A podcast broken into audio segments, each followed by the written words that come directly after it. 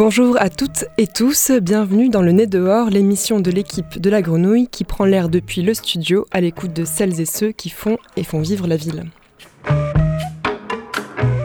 Il est midi si vous nous écoutez en direct mercredi et dix-huit heures si vous êtes derrière le poste vendredi. Dans les deux cas, on est ensemble pour une petite heure. Margot au micro et Papy Simonini à la régie. Aujourd'hui, nous allons parler de lieux, de lieux collectifs dans lesquels on crée, on parle, on invite, on danse, on invente. Des lieux à imaginer à plusieurs cerveaux, à faire vivre à plusieurs mains. Des lieux qu'il faut parfois sauver, acheter ou déplacer. Deux membres de l'équipe de DATA, lieu de concert et médiathèque sonore nichée dans le sixième arrondissement, lancent un appel pour acheter ces murs. Ils viendront, euh, faute de quoi, s'ils ne trouvent pas assez d'argent, l'équipe euh, qui est mouvante et présente depuis plus de quinze ans devra euh, quitter, euh, quitter ce lieu. Et en première partie, j'ai le plaisir d'accueillir Paul et Heidi. Euh, vous êtes toutes les deux, euh, faites toutes les deux partie d'un autre lieu qui s'appelle Mémoire des sexualités, une association d'archives L G B T Q I plus, marseillaise. Bonjour à toutes les deux. Bonjour. Salut. Merci beaucoup d'être là. Vous lancez aussi un appel à dons pour acheter un lieu et pour changer de place. Vous êtes plutôt dans la team qui se déplace. euh, juste pour présenter un peu à nos auditeurs et auditrices ce lieu Mémoire des sexualités, est-ce que vous pouvez nous raconter un peu son histoire ? Ça fait plus de quarante ans que ça existe à Marseille. Bah oui, bah pas à Marseille en fait. À la base, Mémoire des sexualités a été fondée à Paris en dix-neuf cent quatre-vingt-quatre. Euh, dans le but de constituer un lieu de recueil de la mémoire L G B T euh, euh, assez, de façon assez large, et c'est l'époque un peu de l'épidémie du sida. Euh, donc il y a eu euh, dans les années quatre-vingts un effondrement de, euh, des groupes de libération homosexuelle par exemple, qui étaient très présents dans plusieurs villes en France. Euh, un arrêt d'un événement qui était annuel, qui est les universités d'été euro-méditerranéennes des homosexualités. Et c'est un peu toute la dynamique militante euh, homosexuelle L G B T qui a été mise en veilleuse à cause du, de l'épidémie du sida. Donc la volonté de l'association Mémoire des sexualités, c'était de protéger un peu la documentation euh, qui a été laissée par ces différents collectifs-là, mais aussi euh, la documentation plus personnelle euh, des personnes qui mouraient et, euh, et qui avaient par exemple des familles qui ne voulaient pas nécessairement conserver des traces de leurs enfants homosexuels par honte ou euh, par, euh, par haine. Et euh, bah, l'asso voulait un peu combler euh, ces vides-là et pouvoir euh, garder euh, la mémoire. Et voilà, et en quatre-vingt-quatorze, l'asso déménage à Marseille et euh, organise de nombreux débats, devient hyper centrale dans la vie associative euh, militante L G B T ici. Euh, l'asso organise des salons de l'homosocialité, beaucoup de débats sur la question du V I H, euh, aide à relancer les E H. Et avec le temps, bah, ça s'est constitué autour d'un fonds d'archives assez conséquent. Euh, notamment euh, avec des dons de, des Sœurs de la Perpétuelle Indulgence, par exemple. Euh, on a un fonds d'archives aussi qui vient de Daniel Guérin, qui est un militant homosexuel et euh, historien de l'anarchisme en France. Euh, le fonds d'archives des U E H également, euh, du groupe de libération homosexuelle de Marseille, d'un collectif qui est lesbien de Marseille-Provence également. Donc là, on se retrouve un peu avec euh, presque quarante ans de, de boîtes et, et d'histoires, euh, et c'est hyper riche. C'est la seule euh, archive euh, aussi euh, conséquente en France. Donc on a beaucoup de chance d'avoir ça, d'avoir ça à Marseille. Pour se donner une idée, quel, quel genre d'archives euh, vous conservez dans ce, dans ce lieu ? Bah, franchement, c'est, c'est de tout. Ça va de, euh, des documents plus bureaucratiques, genre euh, des vieilles factures, euh, des... Des, des correspondances, euh, des échanges, par exemple, euh, je pense là au collectif gay et lesbien, par exemple, euh, qui ont plusieurs boîtes de correspondances, et c'est soit des lettres qui étaient envoyées aux membres ou des lettres de personnes euh, qui cherchaient du soutien un peu, euh, qui se retrouvaient seules et euh, qui cherchaient à rencontrer d'autres personnes euh, lesbiennes, homo euh, et compagnie. Euh, donc il y a des boîtes un peu comme ça, il y a tous les magazines euh, de, du Guépier, Têtu, Arcadie, qui est une vieille revue, une première revue euh, autour de l'homophilie, à l'époque, on disait. Euh, qu'est-ce qu'il y a d'autre, Paul ? euh, bah, Si tu parles de magazines, moi je pense au magazine Lesbia aussi, mmh. qui, est un, qui était un mensuel lesbien qui est plus édité maintenant. Après, on a aussi une énorme bibliothèque, par exemple, qui... On commence un peu au, dé- au début du dix-neuvième, fin dix. Et euh, donc, bibliothèque, on continue à enrichir aussi avec euh, de nouveaux livres. Et je pense qu'en termes d'archives, ce qu'on a aussi, c'est par exemple des cassettes audio, des enregistrements, des cassettes V H S, des affiches. Je ne sais pas si tu l'avais dit déjà ou pas. Non. Mais euh, ouais, il y a vraiment euh, une espèce de...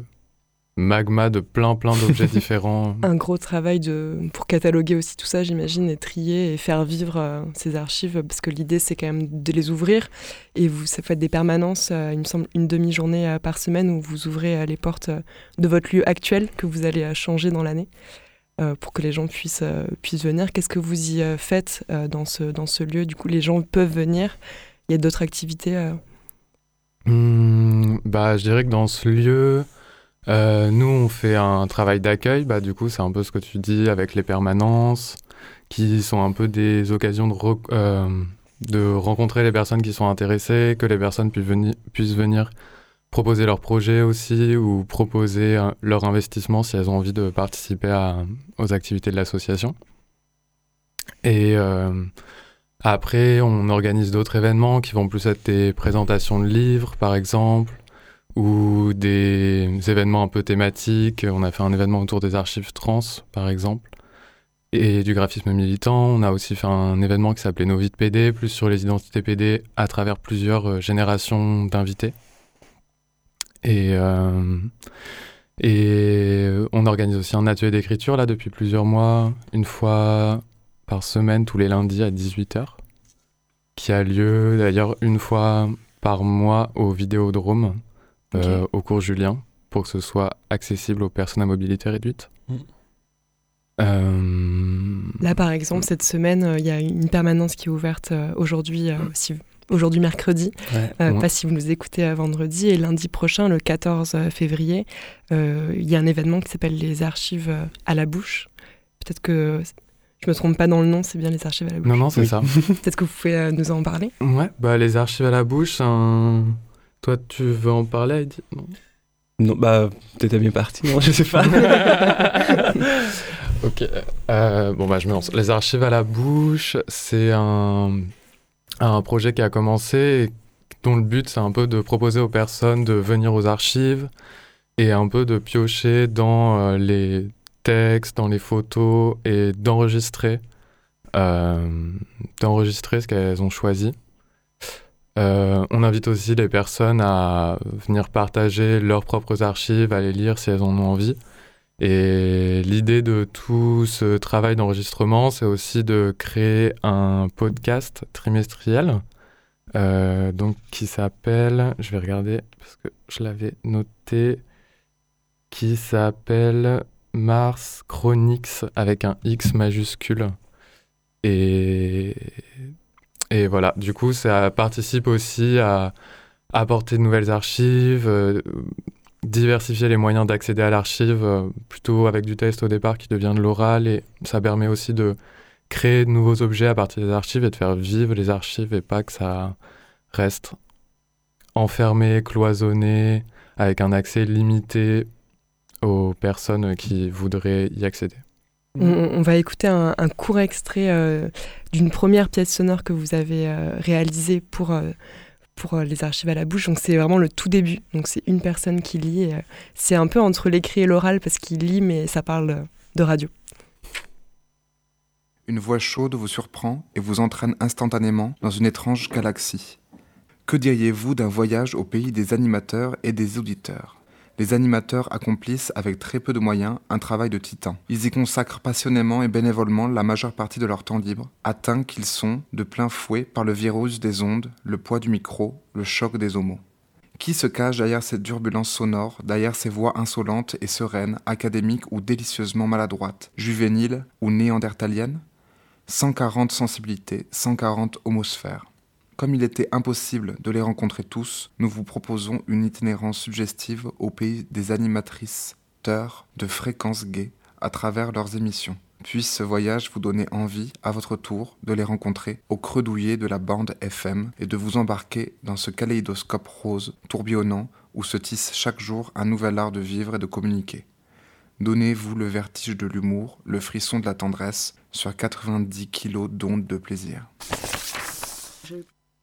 Un, un extrait euh, donc de, de ces archives à la bouche, le tout premier, euh, la toute première minute euh, d'une des créations que vous avez réalisées. Et donc il y a un deuxième rendez-vous, enfin euh, deuxièmement un rendez-vous euh, lundi prochain pour euh, celles et ceux qui veulent euh, lire et revisiter des archives, euh, soit des archives que vous avez ou soit des archives même euh, plus personnelles. Et alors, je vous ai aussi invité, parce que vous lancez, euh, comme je l'ai dit, un, un appel à, à dons pour changer de lieu. Vous avez déjà trouvé un lieu euh, qui est plus grand. Alors, à part la taille, est-ce qu'il y avait d'autres euh, raisons et d'autres euh, envies pour déménager euh, oui, de ouais. votre lieu actuel? Mm-hmm. Bah, l'accessibilité. En fait, le problème du local actuel, c'est que ça se trouve dans des appartements privés. Et je pense que ça répond aussi à une, un besoin de sécurité qu'il y a eu à une certaine époque aussi, que ce soit pas hyper visible sur la rue et que ce soit quand même un peu intime comme espace. Ou... Mais le problème, c'est qu'il faut monter les marches, c'est plusieurs étages, et c'est pas du tout accessible. Et nous, c'est un peu euh, primordial de se dire, euh, bon, si on bouge, il faut absolument que ce soit accessible aux personnes à, à mobilité réduite. Euh, donc, on a trouvé un local qui est en rez-de-chaussée, qui est en plein cœur de Marseille, qui a une vitrine, donc pignon sur rue, qui va pouvoir vraiment permettre une proximité avec, euh, avec le voisinage. Et, euh, et éventuellement, on va pouvoir organiser ouais, des trucs directement sur la rue et... Voilà, et c'est un local de quatre-vingt-dix mètres carrés, donc euh, quand même beaucoup plus grand que ce qu'on a pour le moment. Et, euh, et de la place pour les cartons d'archives. Oui, énormément de place.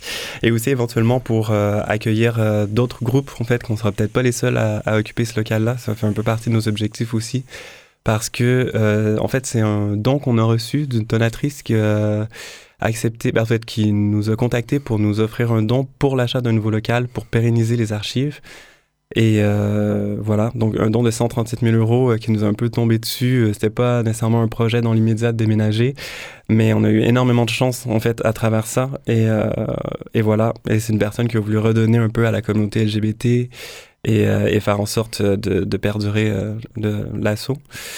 Donc euh, voilà, et à travers ce nouveau local-là, on a un milliard de projets. Là, on est un peu au tout début. On va signer l'achat de vente, euh, le, comment on dit ? Le compromis de vente. Merci. euh, dans les il manque un peu, de, un peu de sous pour, euh, pour les frais de notaire, c'est bah, ça ? Oui, en fait, c'est, c'est, on, c'est un local qui n'était pas très cher. Et il euh, y a énormément de travaux à faire. En fait, il y a les frais de notaire, euh, tout ce qui est taxes, mais euh, mais il y a surtout là, des travaux à faire pour euh, la prochaine année au moins. Il faut, faut tout refaire, l'électricité, euh, la plomberie, il euh, va falloir euh, tout faire l'aménagement, donc on a besoin... Là, on fait un, un appel à dons où notre objectif est de récolter cinquante mille euros. Donc, pour le moment, on est rendu à huit pour cent de notre objectif, c'est-à-dire à quatre mille deux cents quelques. Et euh, donc, c'est pour ça qu'on invite les gens, à, euh, les gens qui peuvent, euh, peuvent donner... Euh, à aller sur le site Hello Asso. Et euh, notre campagne s'appelle « Un nouveau local d'archives L G B T Q I plus, à Marseille ». Donc voilà, les gens peuvent donner en ligne. Hein.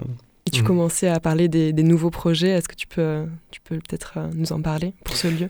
Bah oui. Euh, bah, entre autres, euh, depuis l'été dernier, on a décidé euh, un peu d'adopter une politique d'accessibilité pour les personnes sourdes et malentendantes. Et euh, ça se traduit un peu dans euh, le fait d'avoir du sous-titrage euh, sur chaque film qu'on projette, euh, de réfléchir aussi à éventuellement sous-titrer tout le matériel audiovisuel qu'on a dans les archives, et aussi, surtout, à avoir des euh, recours à des interprètes pour chacune des réunions mensuelles d'organisation. Ce qui fait en sorte que là, il y a des personnes sourdes qui ont complètement commencé à s'impliquer euh, dans la vie de l'asso. Et, euh, et ensemble, on est en train de réfléchir à créer un fonds d'archives euh, de personnes queer sourdes. Ça fait un peu partie euh, des nouveaux projets euh, pour le moment. Et euh, voilà. Et sinon, pour euh, le nouveau local, on pense à... Bah, on a la bibliothèque qu'on aimerait rendre un peu plus accessible. Pour le moment, les gens ne peuvent pas repartir avec des livres. Et euh, l'idée, ce serait bah, de créer un système, en fait, qui fait en sorte qu'on peut euh, emprunter un système de prêt, éventuellement peut-être avoir un café, peut-être euh, avoir une librairie. Euh, voilà, on est un peu euh, très enthousiaste avec ce nouveau local. L'idée, c'est que vous vous emménagiez d'ici la fin de l'année deux mille vingt-deux ou dému- de, début deux mille vingt-trois, c'est, c'est ça ? Ouais, c'est ça. Donc en, encore quelques... Et le, l'appel à dons dure jusqu'à quand ? L'appel à don, il dure toute une année. On l'a lancé à la fin de l'année dernière. Là, il doit rester euh, encore un peu plus de trois cents jours, je pense.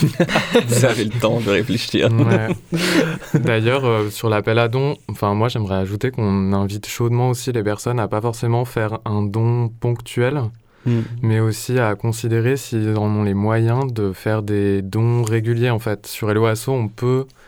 Euh, faire des dons qui sont mensuels et qui permettent un peu de pérenniser le soutien qu'on apporte aussi en faisant un don. Et c'est beaucoup plus rassurant en termes de moyens pour l'association d'avoir des mmh. dons qui arrivent régulièrement plutôt qu'avoir un seul don ponctuel qui, certes, peut être très généreux et très aidant, il n'y a pas de souci, mais sur le long terme, c'est aussi hyper utile de savoir qu'on a un apport régulier euh, tous les mois. Vous êtes une nouvelle équipe depuis quelques années pour ce lieu, donc vous faites partie. Qu'est-ce qui vous, vous a poussé à vous investir dans Mémoire des sexualités ? Qu'est-ce qui vous semble important dans ce projet ? Bah, c'est, ouais, c'est une belle question. euh, bah, moi, je, bah, personnellement, c'est la question des archives, c'est quelque chose qui m'a traversé quand même assez longtemps. Euh, j'ai travaillé avant euh, dans une autre vie euh, dans un, dans, à l'archivage en fait euh, pour, euh, pour la ville dans un truc d'art public qui n'a aucun, aucun rapport avec euh, les trucs communautaires, mais après c'est, euh, ouais, je pense que c'est une dimension que personnellement j'avais envie de, de valoriser un peu. Euh, c'est surtout, personnellement j'ai fait beaucoup d'études d'histoire et quand on voit l'histoire elle est racontée par qui et par le qui et qui sont les absents, euh, c'est un peu douloureux de se rendre compte qu'on se trouve nulle part en fait. Et euh, je pense que, ouais, je pense que l'envie vient un peu de ça, de, de participer à la construction d'une histoire communautaire, la, la valoriser, de, ouais, de faire partie des personnes mmh. qui un peu posent la brique un peu. Ouais. Moi, je suis assez d'accord avec toi sur ce truc de construction. Et je trouve que c'est un, quelque chose qu'il n'y a pas beaucoup à Marseille non plus, des lieux euh, qui sont facilement, enfin, des lieux identifiés L G B T. Et qui sont facilement accessibles et qui permettent aussi l- d'être un lieu d'accueil pour d'autres groupes qui peuvent aussi s'organiser.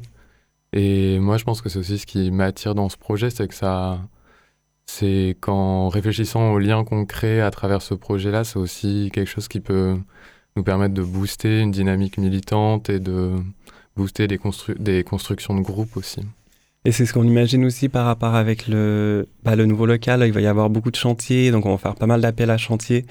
Et l'objectif, c'est un peu que la communauté queer, euh, L G B T Q plus, euh, Q I plus, pardon, à Marseille, euh, euh, s'approprie un peu cet espace-là, que ça devienne vraiment un projet euh, qui stimule un peu euh, la dynamique dans la ville. Et, euh, et voilà. Comment vous définiriez la, la dynamique euh, militante sur ces questions-là à Marseille ?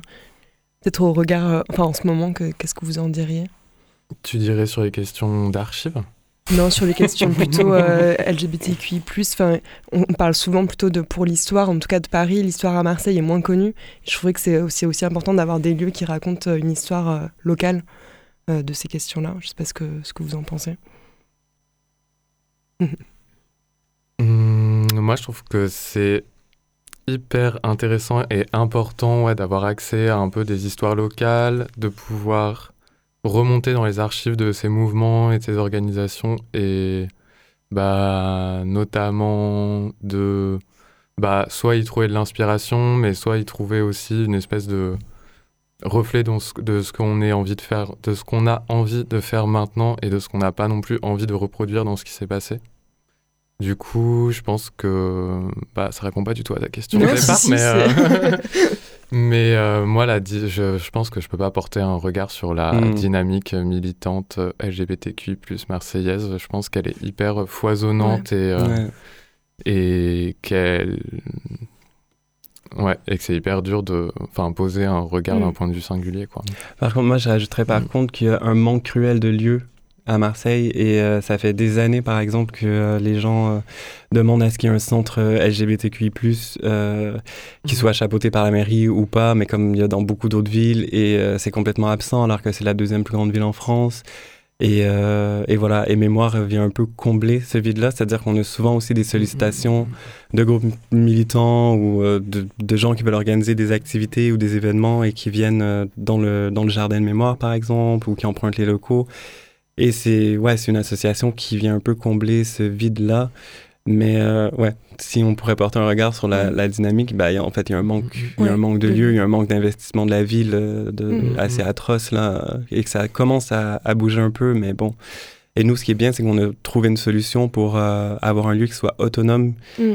Donc, euh, en voyant que ça ne bouge pas de la part de la mairie et tout, ben, on a un, un lieu où euh, le, les seuls propriétaires, ça va être le collectif d'administration, donc la communauté, et, euh, et on sera complètement indépendant de d'autres associations ou de d'autres institutions, sauf pour ce qui est des subventions, mais, mais sinon même. Mm. Est-ce qu'il y a des, des lieux, alors ailleurs qu'à Marseille, euh, du coup, à, en France ou, ou même à, plus loin, qui, euh, qui vous inspirent pour, euh, pour ouvrir ce nouveau lieu ? Bah, moi, je sais pas, je pense au... c'est un peu... Je pense que c'est pas ce, à... ce vers quoi j'ai envie d'aller, mais quand je vois, par exemple, le centre... Euh, comment ça s'appelle ? La Société d'Histoire Gay et Lesbienne de San Francisco, qui est un peu un espèce de centre d'archives aussi, qui, eux, tournent avec un budget de... un virgule cinq million de dollars par an, qui ont un centre d'archives, un musée, euh, des salariés. mais euh, mais tu, tu, tu es déjà allé là-bas ? À San Francisco, non, jamais. Non. Mais je sais pas s'il y a des structures qui nous inspirent. Euh... C'était la question piège pour finir. Bah, c'est clair. Ah, mais au contraire, peut-être que mm. c'est, tout est réinventé et que... Bah, à... ouais, c'est ça. Moi, je pense qu'il y a plein d'initiatives qui existent déjà depuis hyper longtemps. Il y a le centre gay, enfin, il y a le la... le centre gay et lesbien, le centre lesbien mm, à Paris. Bah super, so much for l'inspiration. Mais euh, il y a bah genre euh, Georges de Lutte à Marseille, mm. euh, Mémoire minoritaire à Lyon. Il y a plusieurs projets de bibliothèque. Il y a le Il y avait un centre de documentation trans en Bretagne aussi qui, a, bon, qui malheureusement a fermé il n'y a pas longtemps, mais dont les archives sont arrivées à Georges de Lutte, à Marseille mmh. du coup. Mais... Euh... Ouais, moi je pense qu'un mmh. lieu qui est inspirant, euh, en tout cas une asso, c'est Georges de Lutte qui sont les archives trans mmh. de Marseille et qui se sont dotés un peu dans leur charte et dans leur statut que euh, les archives allaient être traitées et gérées uniquement par les personnes trans. Et que jamais le fond va tomber entre les mains de personnes qui ne sont pas trans. Et ça, par exemple, en termes de positionnement politique, c'est assez intéressant. Et nous, à Mémoire, ben, ça pose aussi la question de, bon, si on a un don d'archives euh, qui concerne les personnes trans, ben, en fait, le, le, la plupart des fonds d'archives qu'on a concernent la communauté gay, on va dire. Ça manque quand même de diversité. Et, euh, et maintenant, on se rapproche un peu justement de genre de lutte parce que, bon, on a des affinités, c'est... Et, euh, et, et je pense que d'un point de vue politique, c'est assez intéressant aussi de se dire euh, bah non, en fait, il n'y a personne d'autre là, qui va prendre le dessus sur, euh, sur notre histoire, sur euh, notre documentation, sur comment on se met en valeur. Et moi, j'ai trouvé ça assez inspirant quand elles étaient venues euh, raconter un peu euh, mmh. la, le projet. Ouais. Mmh. Merci beaucoup, Heidi, Paul, d'être venue euh, parler de Mémoire des sexualités. Donc, euh, pour ceux et celles qui veulent euh, donner, c'est possible encore pendant de longs mois. Donc, oui. euh, n'hésitez pas. Euh, on peut vous suivre sur euh, Facebook, euh, Instagram, Mémoire des sexualités. Et aussi, vous avez un site. Oui. Euh, voilà. Enfin, bon.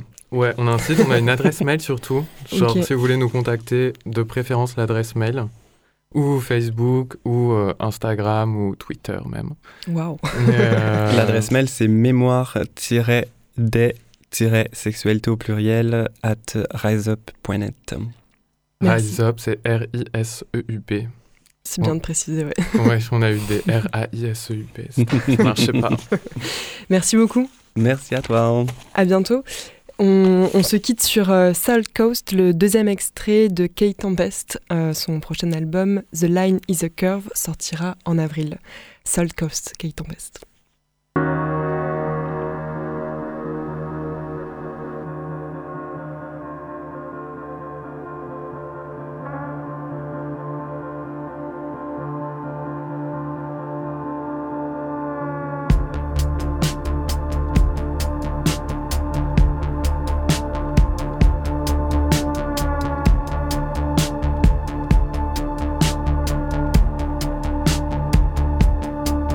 Salt coast, foul wind, old ghosts, scrap tin, leaves, rain, leaves, rain. Salt coast, foul wind, old ghosts, scrap tin, leaves, rain, leaves. All dressed up with nowhere to go. I love your sleeve pulling nervousness. I love the way you crumble into chalk at your edges.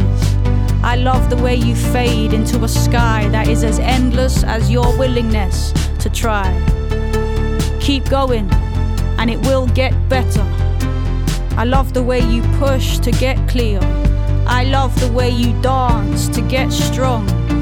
Ancient Slick clay, rock formed, wet sand, moss born. What came before and what will come after? Beneath the orderly cues, the bad moods, the nice views, the have-nots and have-tos, the night shifts in flat shoes, the discarded masks, the empty tubes, the colds, the flus, the reds, the blues, the buy to let, the play to lose, the white ace, the grey goose, the Michelin star, the fast food, the straight lies, the strange truth. I can hear the deep rasp of your laughter, joyful. Beneath the stifled resentments and microaggressions, all part of the fabric, the tension woven so tight it defies its dimension. The see but don't feel, the know but don't mention. There you are, hedonistic, self-destructive, insecure, trying to get away from the mistakes you made before. Salt Coast, foul wind, old ghosts, scrap tin, leaves, rain, leaves, rain, Salt Coast, foul wind, old ghosts, scrap tin, leaves, rain, leaves, rain, veering interchange. I appreciate your efforts. Acknowledging your privilege but prone to backstepping, sure. It's not by our past that our future will be measured. It's by the very moment that we're slumping in disheveled. Six hours into some T V show that tastes like the feeling of pizza. I know what you reach for. All dressed up with nowhere to go. Benched, waiting for a path to open up. Waiting for a thing that might make you old enough to get into the pub where people drink to lost youth. I see you, scraping the gravel in your Air Max. So beautiful, so chaotic, so grounded. Home, concrete and loam, brick dust and loams, wood floors, screen doors and a place of your own. Pay it off the rest of your life, but who's asking?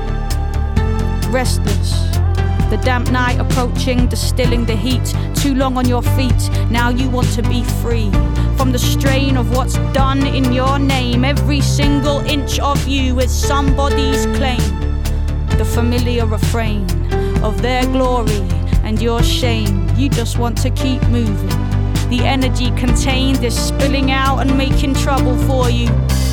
Nothing is the same.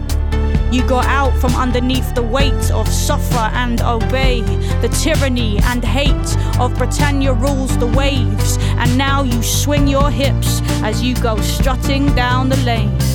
I love you when I see you this plain. Your Salt Coast, your foul wind, your old ghosts, your scrap tin, the browning of your leaves and the greening of your rain. Salt Coast, foul wind, old ghosts, scrap tin, leaves, rain, leaves, rain, Salt Coast, foul wind, old ghosts, scrap tin, leaves, rain, leaves, rain.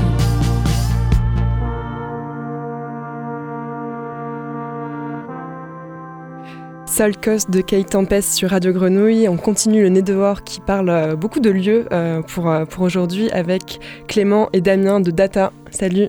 Salut. Salut. Merci à vous d'être ici. Et comme je le disais en introduction de l'émission, DATA, donc lieu de concert et médiathèque sonore, vous lancez un appel à dons pour racheter euh, votre lieu, votre local, euh, car sinon vous risquez euh, de ne plus pouvoir exister, tout simplement. Peut-être pour celles et ceux qui ne connaissent pas, donc DATA, c'est euh, rue des Bons Enfants, pas très loin de la Plaine. Ça existe depuis dix-huit ans. C'est bien c'est... ça. Exactement. Ouais. Je peux euh, faire une parenthèse ? Ouais, vas-y. Parce que je viens pas souvent dans les locaux de Radio Grenouille, alors euh, je dis bonjour. Tu sais, moi, je, en fait, euh, je le dis, hein, je, j'ai une émission en dessous, euh, sur Galère. Bref, donc je salue les, les amis de Galère. Et non, mais aussi euh, Nelly, euh, Pascal, Lucien, la bande de Fonia, quoi, que, avec qui j'ai eu la chance de, de travailler. Une petite bise à Samia aussi, ouais. Voilà, qui nous écoute peut-être de Data, en l'occurrence. Samia. Pardon. Trop bien, bah, bonjour, ouais, salut à tout le monde. Et, euh, si vous connaissez bien quand même euh, les personnes de La Grenouille et Samia, qu'on salue, en effet, qui fait partie de Data et qui anime une émission qui s'appelle Radio Tétard, mmh. notamment euh, sur Radio Grenouille. Et salut qui, Samia, si tu nous écoutes. Il fait un gros travail là, sonore autour de Fort Calquier. Enfin, j'en dis pas plus, hein, parce que voilà. Oui, avec, euh, bah, si tu peux en dire plus, c'est vrai, avec numéro zéro, donc on, ouais. on, on en parle ouais. assez souvent sur Grenouille, donc euh, on vous en reparlera. Et fait quelque chose à Fort Calquier autour de la mort. Fait, exactement. Les cimetières. Ouais. Les cimetières. Mais bon, on est, ouais, on est très bavards, Clément et moi. Hein. C'est, je sais pas lequel des deux est le plus bavard. Bah, c'est Data, toi. ouais, Data, euh, dix-huit ans. Euh, ça a été fondé par euh, quatre euh, loustiques qui ont décidé de faire de ce lieu une euh, médiathèque alternative. On peut dire ça comme ça. Je sais, ouais. Et euh... je pense que ça veut dire. Ouais, ouais. ouais, c'est ça, c'est difficile. À, Qu'est-ce qu'on peut prendre, à enfin, prendre l'idée, emprunter. C'est... Voilà, l'idée, c'est ça, c'est de faire de, de l'emprunt de, de vinyle, de C D, de musique dans plein de styles différents, mais des musiques qu'on écoute peu, qui sont peu diffusées. Et assez rapidement, euh, l'activité euh, concert s'est euh, ajoutée à cette activité médiathèque. Et puis, petit à petit, c'est l'activité concert qui a pris le dessus. Alors, non pas qu'on n'avait pas envie hein, de, de faire perdurer la, la médiathèque, parce que c'était des, des chouettes moments de partage avec les, les adhérentes et les adhérents qui venaient. Mais c'est vrai que vu qu'on est tous bénévoles, toutes et tous bénévoles dans l'association, et qu'on vieillit peut-être un petit peu. Euh, voilà, on Toi, a Damien, peu... tu étais là depuis le début ? Non, alors moi je suis arrivé très très tôt en tant qu'auditeur, en fait. Euh, et puis quand même, je me suis retrouvé à m'impliquer dans, dans la bande assez rapidement. Il y a Bertrand qui est encore dans Data, qui était là lui aussi, un peu avant moi. Lui, il a filé des coups de main un peu avant moi. Puis après, voilà, l'équipe s'est renouvelée au, au fur et à mesure des, des années. Ça continue à avoir des, des nouvelles têtes et c'est chouette. Ce qu'on peut dire, c'est qu'il y a une... Euh... une salle jumelle à Data, quand même, qui est l'Embobineuse, pas très loin euh, des studios de Radio Grenouille à la Belle de Mai. Exactement. Et... Ah ouais, c'est vrai que c'est moi qui suis le plus bavard. Et euh... Mais Clément se retient, là. Ouais, mais oui, oui, parce que l'Embobineuse, c'est pareil. Hein, c'est créé euh, euh, au même moment. Bah, les, les copines et les copains de l'Embobineuse euh, sont, rentrent dans le lieu en deux mille deux, mais l'activité concert officielle commence en deux mille quatre aussi, comme... Euh, comme pour Data, et très très vite il y a eu des, des passerelles entre les, entre les deux salles et la programmation a été euh, commune pendant des années où, euh, et c'était assez marrant, donc c'était Olivier Morel, l'un des fondateurs de Data, qui s'est retrouvé à faire la programmation avec Chantal Vasseur, l'une des, des fondatrices de, de l'Embobineuse, et selon les propositions qui étaient reçues, euh, les choses un peu plus intimes, un peu plus expérimentales, euh, convenaient mieux à la salle de Data, parce que c'est une petite salle, on reçoit cinquante personnes, et tandis que l'Embobineuse, voilà, c'est quand même un, un gros gros lieu, donc là on pouvait plus facilement mettre des choses euh, un peu moins intimes, puis qui faisaient peut-être un peu plus de bruit aussi, là, les... l'insonorisation est meilleure peut-être à l'Embobineuse qu'à Data, même si on a fait des jolis travaux. Et les voisins moins proches. Oui. Et toi, Clément, tu es arrivé quand dans l'équipe de Data ? euh, Moi, ça fait six ans, six ans et demi, quelque chose comme ça, ouais. En deux mille quinze directement à Data, à Marseille, date, et directement à Data. Et, euh, et voilà. Donc c'est pour ça que je parle pas trop de l'histoire, parce que j'étais pas là. Donc, euh, voilà. Mais à, ce que moi j'ai vu, en tout cas, sur le, les dernières années, c'est, c'est que euh, c'est, une soeur, c'est une salle sœur, l'Embobineuse, mais euh, c'est maintenant deux entités euh, différentes, tu vois, avec des gens qui sont entre les deux, Damien notamment, d'autres gens qui sont entre les deux. Et puis, mais c'est quand même bien différent, la programmation est quand même toujours bien différente, et ça nous arrive quand même de faire des trucs un peu plus, un peu, un peu, comment dire, punchy, quoi, avec des batteries ou, qui, qui peuvent être, notamment la fête de la musique, qui peuvent être un peu sonores, notamment pour la fête de la musique. Donc c'est pas que de l'expérimental, c'est beaucoup d'expérimental, mais c'est toutes sortes de musiques, du moment qu'il y a une recherche dedans, alors c'est un peu un critère un peu bizarre, mais du moment que ça nous plaît aussi, surtout. Euh, on décide, on est à un petit collège de programmation, on décide euh, selon nos goûts, qui sont vraiment très subjectifs, mais où on se dit que ça va coller avec euh, Data, et ça peut être vraiment très très divers. Donc ceux qui viennent, si des gens viennent, euh, ouvrent la porte, et il y a, y a quinze personnes qui écoutent religieusement, des, des gens en train de frotter des cailloux, c'est possible. Mais c'est pas que ça, Data, il y a plein de choses, il y a aussi euh, d'autres concerts euh, dansants, il y a plein de choses. Si je peux faire juste une parenthèse par rapport à, à, à ce dont tu parles. On va ouais. fermer celle d'avant. Pardon. Non, c'est parce que le, ce qu'il y a en fond sonore là, derrière, ah ouais. derrière nos, nos mots, c'est euh, un long morceau de, d'un énorme monsieur, un grand grand monsieur, euh, qui s'appelle Tetuzi Akiyama, qui est guitariste, et euh, qui, quand il est venu à Data, donc il y a quelques, quelques années, avait proposé deux sets. Donc ce set acoustique, dont on entend euh, voilà, un exemple avec sa guitare. Il y a eu beaucoup de, de, de musique comme ça aussi à Data, et un set électrique euh, autour du boogie. Et euh, on est vraiment dans, dans, dans de la musique euh, boogie, en fait, électrisée, très répétitive. Donc il y a aussi ce principe euh, de la répétition. Et là, le volume sonore était absolument incroyable, mais nos voisins avaient été gentils. On va écouter un peu ce set acoustique.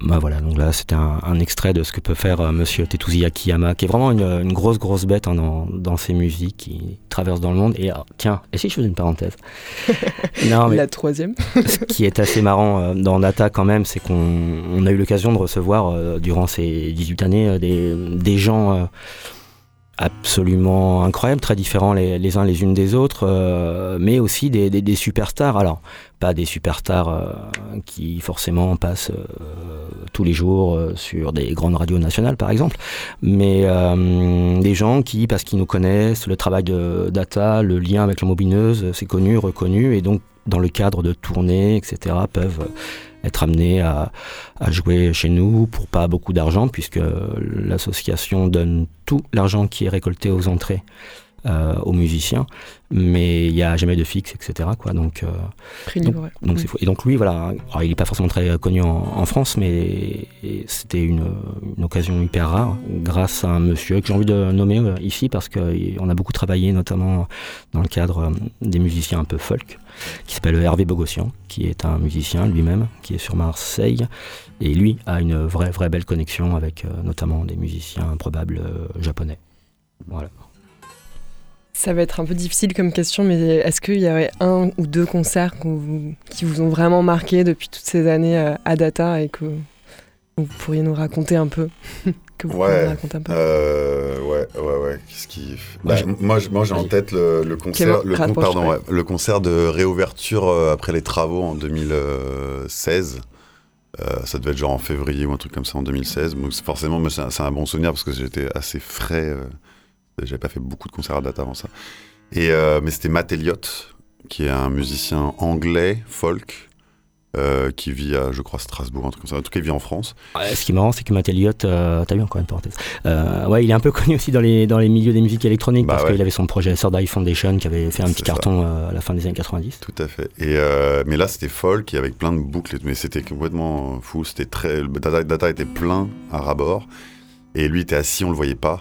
Du coup, c'était une espèce de, je sais pas, une, une atmosphère, une âme. Euh, voilà, c'était un peu, re, un peu une petite renaissance. Il y a eu des travaux suite à des, des problèmes avec le voisinage. On avait un sonorisé, il y a eu une nouvelle porte. Il y a eu, c'était un peu une nouvelle, une nouvelle phase, une des nouvelles phases de Data. Et voilà. Et ça, ça m'a pas mal marqué. Je sais pas pourquoi je m'en souviens aussi bien d'Attic Ted. Mais... Ah oui. Qui revient d'ailleurs au mois oh ouais. d'avril. Et il revient bientôt, voilà, en avril. Ouais. Un sorte de mec qui fait de la musique folk euh, bancale, branque, euh, un peu punk aussi, euh, avec des masques. Avec des masques. Il raconte des histoires formidables. Il a des masques en fait qui sont faits de telle manière à ce que quand il a la tête penchée sur son ordi, en fait on voit un visage. Il a le masque sur le, le haut du crâne et c'est, euh, il fait aussi des ateliers de masques. Je sais pas s'il va le faire cette fois, mais il est hallucinant. C'est un Texan. Yes. Voilà, c'est voilà. Et du coup, Data, c'est ça qui est un peu étrange aussi, c'est que c'est un petit lieu.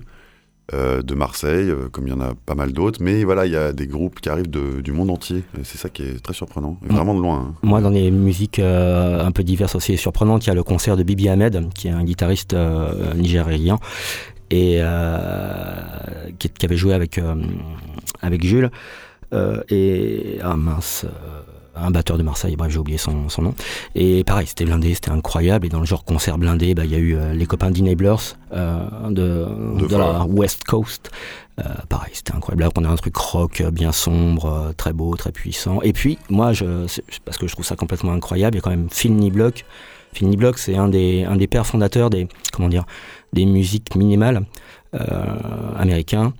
Et pareil, c'est une superstar entre guillemets, mais il a participé à la fondation de ces musiques-là au, en même moment que Steve Reich, que, que Philip Glass euh, et, que, et que Riley, mais il est moins connu en Europe effectivement que les, les trois autres. Mais ça c'est pareil, qu'il, enfin, que lui soit là avec euh, un moment où euh, notre amie Marlène... Euh, Bon, ça c'est un des...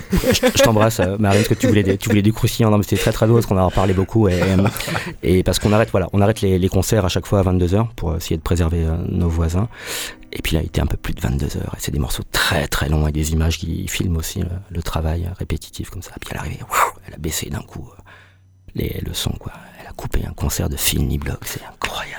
Qui a pu faire ça dans sa vie, je sais pas, c'est, c'est fou quoi, c'est Data. Est-ce qu'on écouterait un deuxième son que vous avez, euh, que vous avez amené ? Tout à fait, je ne sais plus dans quel ordre on a mis les trucs. Alors, ça, ah oui, ça c'est euh, l'ami euh, Alex Riva qui est un flûtiste euh, suisse qui est venu à plusieurs reprises à, à Data. Là c'est un projet où il y a un peu de field recording euh, qui, y, enfin voilà, on, on va écouter. Et bien bah, ça nous permettra peut-être après de faire le lien justement avec euh, d'autres salles amies. Mm.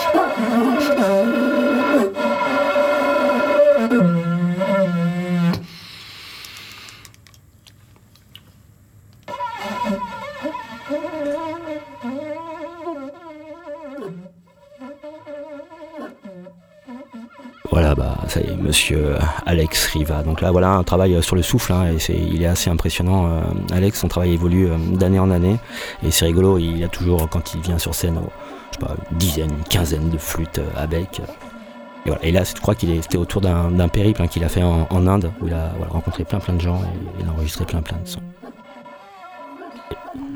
C'est, non mais c'est difficile de, de réfléchir à des, à des concerts qui nous marquent plus que d'autres parce que on a compté là du coup euh, on était un, on en parlera après mais du coup on a été un peu amené à faire un, une sorte de petit bilan et on pense qu'il y a eu euh, plus de neuf cents concerts en fait depuis dix-huit ans euh, certainement plus et euh, d'événements en règle générale euh, et autres parce qu'il n'y a pas que de la musique, ça c'est peut-être aussi bien de le dire. Euh, mais voilà, c'est difficile de, d'en sortir un parce qu'ils sont tellement différents. Les gens sont, le public est jamais vraiment le même non plus. Il y a quelques habitués, mais finalement, ça change un peu à chaque concert. Il y a, selon les styles, c'est, c'est, c'était très diversifié. Et voilà. Et il y a aussi, euh, il y en a un peu moins ces derniers temps, mais il y a eu pas mal de beaucoup de programmation en exposition en fait aussi. Et euh, il y a eu un, il y a tout un travail, toute un, une programmation autour de l'art graphique. Il y a eu pas mal de trucs avec le dernier cri en fait quand même. Et ouais, puis, d'ailleurs, d'autres euh, choses, quoi. On va aller voir tout à l'heure euh, ouais, voilà. L'expo de, de Dave deux mille neuf. Voilà. Je sais pas qui était au dernier cri. Voilà. Et, euh, et puis des lancements de, de, de disques bien sûr, mais il y a aussi une fanzinothèque. Les gens savent pas trop maintenant parce qu'on a un peu arrêté l'accueil médiathèque ces derniers temps. Peu faute de bénévolat, de, de force vive, on va dire. Mm. Et euh, mais du coup, il y a aussi une fanzinothèque assez conséquente à Data. Et euh, du coup, il y a aussi eu des lancements de fanzines. Euh, on a fait pas mal de choses, des conférences, il y en a eu dans pas très longtemps. Mm. Souvent, sur, normalement sur la musique, mais voilà, c'est pas un concert. Euh, on a eu beaucoup d'événements, des, des ateliers. Il y a pas mal de choses différentes, en fait, qui se passent. Et là, donc, vous devez racheter le lieu. Alors, peut-être on peut expliquer pourquoi, parce que le propriétaire veut, veut vendre, ouais. C'est ça. Donc ouais, vous ouais. avez euh, trois mois, euh, non un alors, peu plus. Euh, ouais, alors oui voilà, on a, on a rencontré le propriétaire. Il y a pas, euh, en, fait, en fait c'était une agence très longtemps, très longtemps, et puis voilà, il, il, le propriétaire finalement a récupéré le, la, la gestion, l'a rencontré, et en fait il nous a signifié, euh, c'est quoi, en septembre, en octobre, qu'il voulait vendre, voilà. Mais euh, du coup, on s'est, on, on s'est tout de suite mobilisé, toute l'équipe était très unanime euh, pour euh, tenter le rachat. On savait que la, des, des lieux comme La Déviation, comme Manifesten, donc La Déviation à l'Estac ou Manifesten à la Plaine, euh, avaient fait de, exactement ça, c'est-à-dire racheter leur lieu, euh, et que ça avait marché, donc il y avait des méthodes pour faire ça. Et du coup, on s'est un peu penché sur la question, on a rencontré les gens de Manifesten et de, de, de La Déviation, et euh, du coup, on a, on a réfléchi, on a décidé de lancer un appel à dons, donc, euh, qui est en ligne actuellement, hein, sur Hello Asso, sur la plateforme de, de, de dons. Comme Hello Mémoire Asso. Des sexualités. Comme bien. Mémoire des sexualités, exactement. Et ouais, ouais. Et on, Vous pouvez faire d'une pierre deux coups. Exactement, exactement, il faut. Et nous, on va relayer leur appel, et je pense qu'ils relayeront le nôtre. Enfin, mmh, on, est, on est solidaires, euh, clairement, quoi. Euh, et du coup, on, on a assez vite compris que ce qu'on voulait, c'était pas une propriété euh, perso. On voulait pas que les gens de Data actuellement mettent de l'argent et que ça soit à eux, euh, parce que ça a pas de sens, parce qu'aucun d'entre nous n'était là au début, et puis parce qu'on aimerait bien que ça continue après qu'on soit là. Et donc, si on achète en nom propre, c'est un peu compliqué. Du coup, on s'est tourné euh, vers un truc que nous ont montré justement Manifesten et La Déviation, ce qu'on appelle la propriété d'usage. Et euh, je sais que Mémoire des sexualités vont vers là aussi, qui est un système juridique français qui permet de, d'en fait, de faire en sorte que la propriété, le titre de propriété n'est plus, c'est, c'est plus revendable. En fait, la propriété est plus revendable. On sort le lieu, le, le local du marché immobilier, et on, en, ça, c'est un système voilà, juridique qui permet de, de bloquer en fait toute velléité de revente et de dépersonnaliser la propriété, ce qui pour les collectifs et la gestion des collectifs est une bonne chose, je pense. Une, quelque chose ça peut même simplifie. Changer de collectif, c'est ça. Ça peut même changer de collectif. Si, euh, imaginons le collectif euh, n'existe plus faute de euh, force vive, euh, vous pouvez le redonner à une... Ouais. Si on dissout Data, ou Data n'existe plus pour X raisons, en fait le, le, le lieu reste, euh, de, de fait, doit rester un lieu géré collectivement et associatif avec des conditions d'accès, euh, notamment des tarifs bas, des choses comme ça. Et euh, du coup, on va vers là, donc ça s'appelle la propriété d'usage, on va, on va, on va vers là, et, euh, et d'ailleurs, on était, euh, il y a deux semaines, à l'A G du CLIP avec les gens euh, de Mémoire des sexualités, et c'était, l'A G, le CLIP, c'est une, voilà, une, une des possibilités pour, avoir, pour faire une propriété d'usage. Ça, ça a l'air un peu nébuleux comme ça, mais euh, il y a des textes sur Internet... Mais, euh, ouais. La Déviation et Manifesten sont passés aussi sont dans le clip. Avec ouais. euh, succès. Ouais, ouais, c'est ça. C'est pas, une... c'est pas allemand d'ailleurs. À la base, le premier modèle, c'est le, le, le Mithauser Syndicat allemand. C'était, je sais plus, à Hambourg. je crois, mais je sais plus, peut-être pas. Bref, en Allemagne, ils ont trouvé une manière de, effectivement, de collectiviser la propriété pour qu'elle n'appartienne plus vraiment à, à, à qui que ce soit. Ça, ça a été, ça existe aussi en Angleterre, c'est le Commons Land Trust, si je me trompe pas. Et là, ça a été adapté en, en, en droit français. C'est des gens de Normandie qui ont réussi à adapter ça en droit français. Il y a plusieurs manières. Il y a, tu peux passer par des fonds de dotation, par des, il y a plusieurs techniques. Voilà, il y avait, notamment à l'âge du clip, il y avait une, une jeune femme italienne qui faisait de la, de la recherche pour essayer d'adapter ça en Italie aussi. C'est en train de grossir. Mmh. Donc voilà, l'idée que bah, les, les lieux... Euh, quand c'est en location, bah, il y a des limites, il y a des contraintes, notamment quand les propriétaires veulent revendre, ou il peut y avoir d'autres problèmes aussi. Et quand on squatte, bah, c'est de, de fait généralement éphémère. On a du mal à construire sur le long terme. Nous, ça fait dix-huit ans qu'on est là. Et dans un squat, dix-huit ans, euh, je ne sais mmh. même pas si ça existe quelque part, peut-être. Mais j'ai, c'est une grande longévité, quoi. Et du coup, la solution pour être pérenne, bah, c'est, finalement, c'est l'achat. C'est un peu bizarre, mais voilà. Donc, vers, c'est vers donc, là qu'on se... Dé... Qu'on, qu'on, donc, qu'on l'appel va. à dons dure euh, encore deux mois Euh, ouais, alors. trente et un... Disons, oui, euh, là, pour l'instant, il, il, il, est, euh, il est jusqu'au... Jusqu'au trente et un mars, mais euh, la rencontre, la dernière rencontre qu'on a avec notre propriétaire, euh, il est d'accord pour qu'on ait un délai. Euh, on, on, va, on a lancé, enfin, on va lancer euh, plus précisément une campagne d'appel à prêt également, comme comme comme on fait à Manif, à Manifesten et, et la déviation. L'idée, c'est ça, c'est d'éviter de passer par les banques. Là, on est assez confiant. On a des, des promesses de prêt de diverses personnes euh, qui vont donc prêter à l'association. Et l'association rendra. Euh, donc l'argent régulièrement avec des choses bien carrées, euh, et cetera comme il faut, euh, bah, comme fait Manifesten en fait, et donc ça c'est assez chouette et ça pourrait aller jusque, on s'est dit peut-être fin septembre. Voilà, on va annoncer ça de façon assez euh, Vous assez avez besoin rapide. de cent soixante mille euros. C'est ça. Pour acheter le lieu et c'est avoir ça. une petite marge pour des ouais. travaux. Bah pour les travaux, puis les frais que, qu'engendre euh, le fait d'être propriétaire. Euh, ouais, cent soixante mille euros. Euh, on frais a... de notaire compris, c'est ouais. pareil comme, euh, comme euh, nos camarades euh, auparavant. Et là, on est donc, on a euh, la collecte, on a à peu près dix pour cent déjà, ce qui va nous permettre de... de, de... de payer les frais de notaire, enfin au compromis il faut mettre dix pour cent, voilà. Donc euh, on a déjà ça et puis euh, on a pas mal de promesses de prêt et la campagne va s'étendre donc euh, en fait on est très confiant, on est, on est même certain. Et ça fait longtemps que j'ai pas fait de parenthèse, c'est pour ça. Ouais, c'est vrai. Non mais c'est, c'est, assez, c'est assez fou parce qu'au-delà de, de l'argent qu'on, qu'on a réussi à récolter grâce à la générosité des Kidam et de tous ces gens qui nous connaissent et qui nous connaissent pas, qui ont pu entendre parler de nous aussi, des copains, de copains, de copines, de copains, et cetera un peu partout dans le monde, principalement autour du monde de la musique, c'est vrai, mais il y a aussi beaucoup de solidarité de la part euh, d'autres associations, d'autres lieux, d'autres salles, et je prends juste un exemple, mais c'est vrai que euh, la Salle Gueule nous a accueillis la semaine dernière pour un, un goûter Noise, euh, où voilà, tout, tout l'argent des entrées, parce que les musiciens, bon, qui sont voilà, des musiciens amis aussi, euh, de gériatrie, qui sont souvent là, à Brie-Confus le jeudi, euh, demain, peut-être que je vais venir demain encore après et euh, pour en parler euh, oui voilà la Sale Gueule, il y a Intermédiaire qui prépare peut-être un truc aussi, enfin euh, qui prépare un truc normalement, euh, peut-être le G Z, le Grand Zéro à Lyon, l'atelier euh, pas l'atelier des Canulars, l'amicale du futur pardon, de l'ami Jean Lambeau. Bender euh, et puis Lambeau, il y a voilà, il y aura une salle euh, pardon une soirée de soutien pour D A T A l'embobineuse le dix-neuf mars, c'est un samedi pareil, ben, voilà des musiciens, des musiciennes aussi. Vidéodrome aussi. Ouais, le Vidéodrome. Ouais. Voilà, plein de, c'est ça, cet élan collectif est, est vraiment super. Enfin, on reçoit plein de, plein de preuves d'amour et ça, c'est plutôt chouette. Ouais. En plus, c'est vrai qu'on a vu une petite salle aussi fermée euh, il n'y a pas longtemps euh, à Marseille, l'asile quatre cent quatre mmh. rue d'Aubagne. Donc, euh, ça donne pas envie de, d'en voir une deuxième euh, mmh. fermée. Non, mais c'est vrai, ça, il y a plein de gens qui nous disent ça parce que. Alors, nous, on travaillait vachement avec euh, l'asile, c'est marrant, on s'est rapproché à un moment où c'était un peu critique pour, mmh. euh, pour D A T A par rapport à notre voisinage et euh, donc on a dû faire des travaux d'isolation, dont parlait Clément tout à l'heure. Et l'asile nous a accueillis, c'est-à-dire on organisait les concerts, on préparait tout et on a fait quelques-uns à l'asile et dont un très beau souvenir d'ailleurs qui n'était pas à D A T A mais c'était un concert de D A T A à l'asile. Euh, G W Sock, le chanteur historique de The X, qui nous avait fait le plaisir de, de venir, puis qui est revenu quelques, quelques mois après à D A T A. Mais c'est vrai que ça c'est chouette parce qu'il y a, il y a un vrai travail aussi comme ça de, de, de solidarité entre les salles et le festival Enfin Seul euh, qui a lieu euh, mi-août, fin août, euh, est un peu l'émanation de, cette, de ce travail en collectif avec des gens de l'asile, des gens de l'embobineuse, des gens de D A T A. On a fait des concerts à la Salle Gueule aussi dans le cadre de, d'Enfin Seul. Au quarante-sept, euh, à la D A R, enfin bref, et il y a toute cette réflexion collective des petits lieux qui, qui est très très belle. Et donc oui, voilà, l'asile a disparu, on est tous tristes, mais voilà, Data va rester, va se maintenir. Mmh.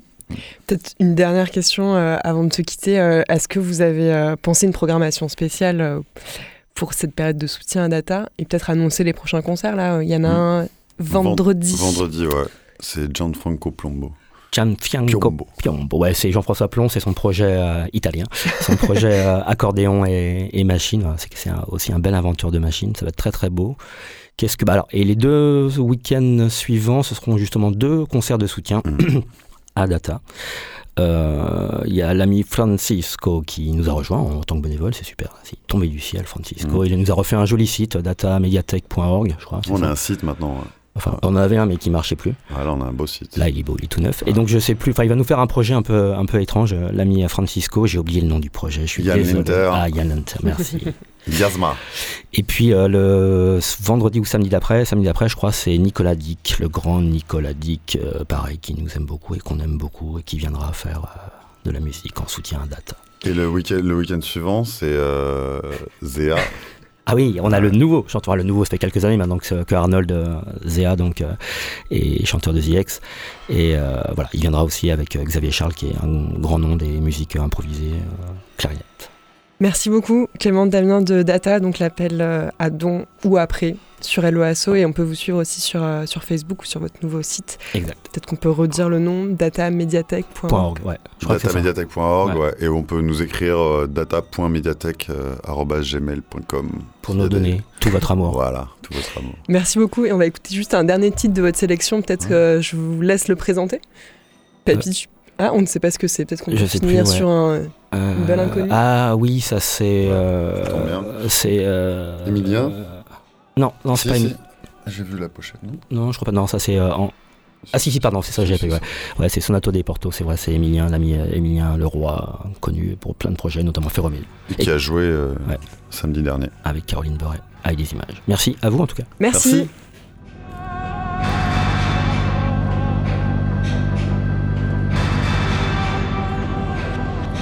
Et merci beaucoup à Alex Simonini à la régie. À plus.